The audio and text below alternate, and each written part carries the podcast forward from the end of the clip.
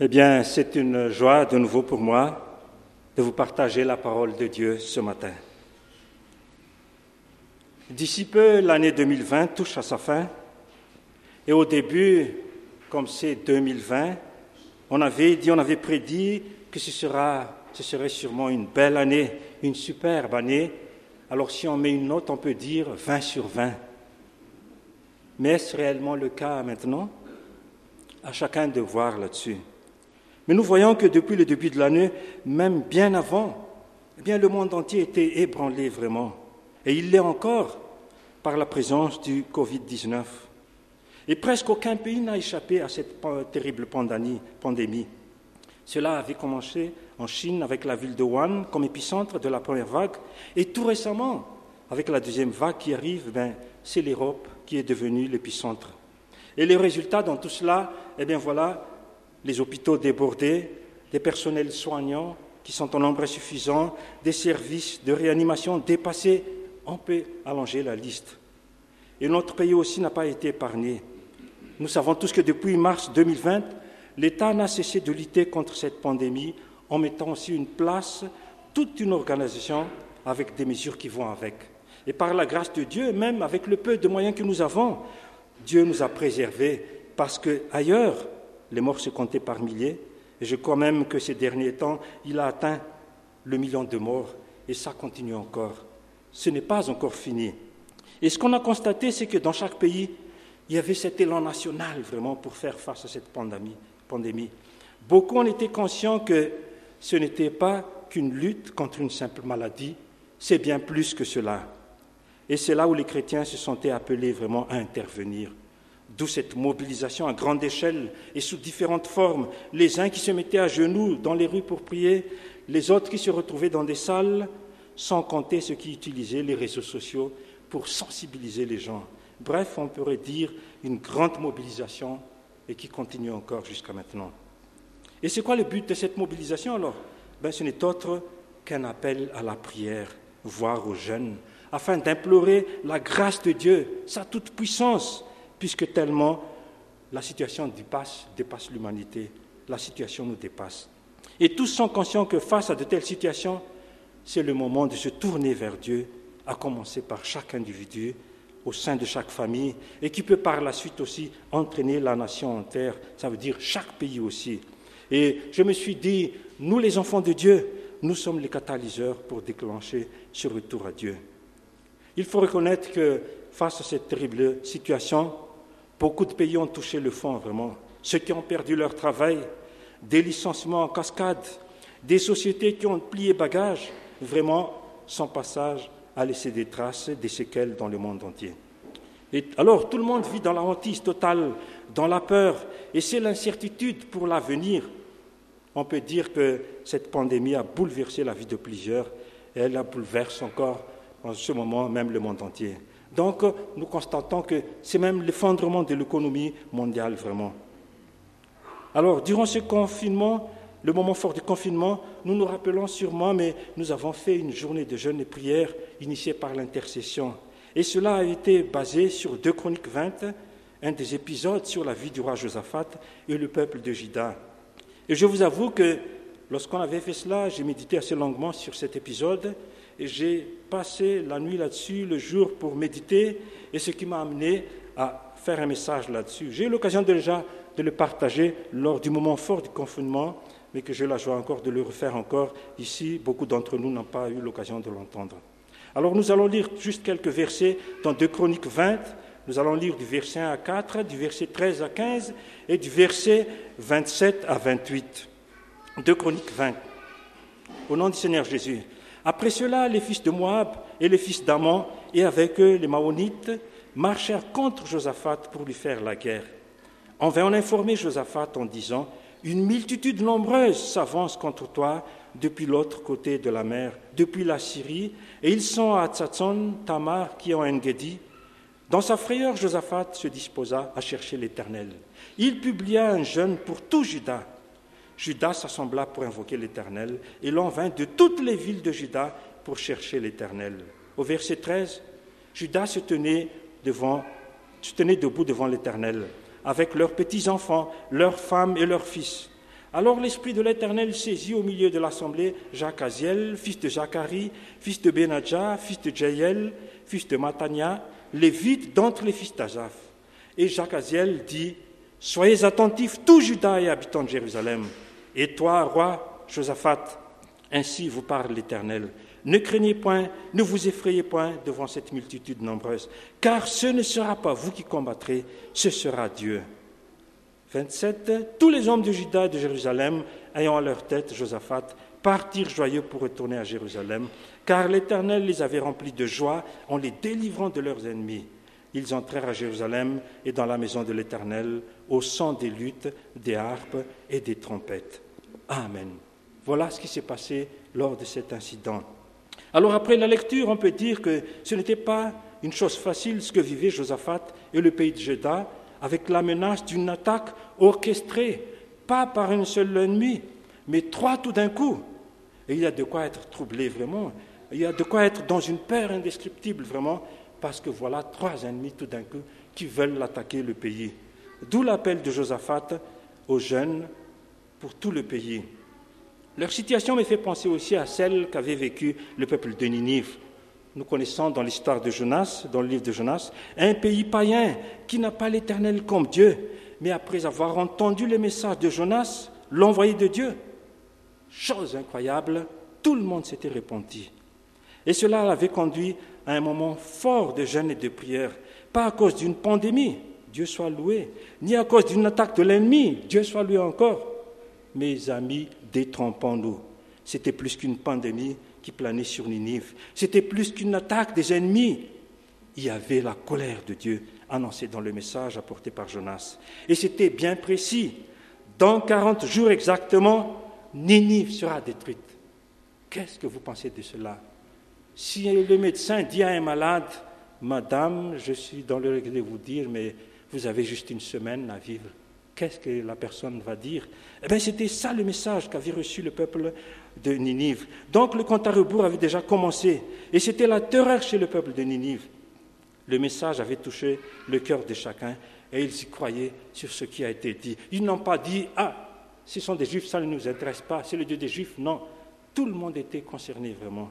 Et chose incroyable, ils ne s'étaient pas contentés d'entendre seulement le message, mais cela a déclenché des actions immédiates appellent à tout le monde, aux jeunes, tellement la situation est grave à leurs yeux. Alors ils se revêtirent de sacs, signe vraiment de repentance. Ils n'ont pas dit, ah vous les enfants, allez, vous, ça ne vous concerne pas. Du plus grand jusqu'au plus petit. Et finalement, le roi aussi a été mis au courant. Et là, pour la bonne initiative, eh bien, il a été dévancé par le peuple. Mais à son tour, le roi, il n'a pas dit, ça ne me concerne pas, le roi rejoint le peuple dans ce moment de jeûne et de prière. Et là, ça va être même officiel maintenant, avec une publication de la maison royale. Et tous, sans exception, doivent s'y soumettre. Même les animaux sont inclus dans ce temps de jeûne. Alors, quand Josaphat et le peuple ont suivi les recommandations de Jacques Aziel, quelque chose de formidable allait se passer, ce qui nous conduit au dernier point et qui va montrer la stratégie divine vraiment. Insensé pour ceux qui se confient en leurs chars, en leurs chevaux, mais pas pour Josaphat. Eh bien, c'était la louange qui conduit à la victoire. Et on pourrait se demander, mais qu'est-ce que les chants et la louange ont à voir dans un combat? Mais c'est insensé, disaient les uns, c'est n'importe quoi, disent les autres. De nos jours, on peut même dire, ils sont complètement à côté de la plaque. Alors, ayant entendu les paroles d'encouragement de Jacques Aziel, qui n'étaient pas tombées dans l'oreille d'un sourd, il est dit, Josaphat s'inclina le visage contre terre. Et tout Judas et les habitants de Jérusalem tombèrent devant l'Éternel pour se prosterner en sa présence. La parole de Jacques Aziel avait ravivé la foi du peuple, à commencer par le roi. Vraiment, Dieu prend en main la situation. Ce qui fait que tout Judas, y compris le roi, est rassuré. D'où la louange qui jaillisse même. Avant le combat, il y avait déjà la louange.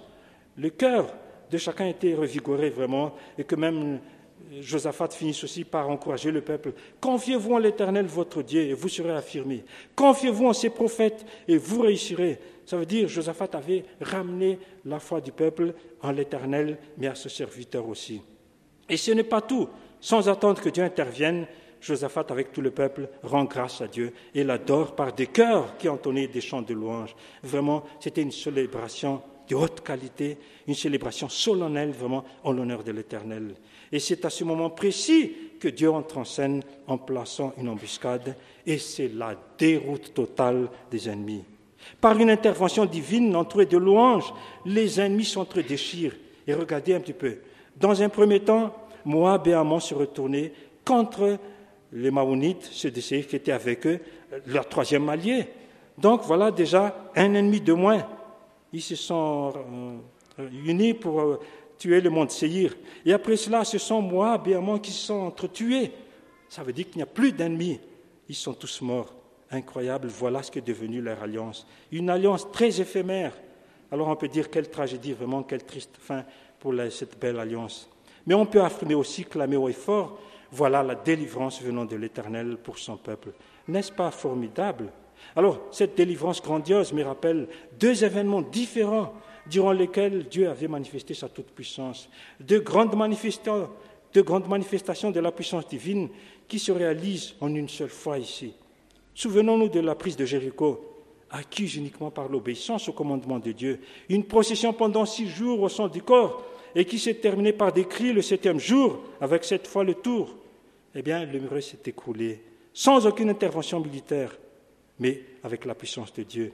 Et puis avec la victoire sur les Madianites qui, qui, étaient, qui ont servi Israël, eh bien, avec, sous l'égide de Gédéon, au corps, avec des cruches vides, eh bien, ils ont gagné la victoire.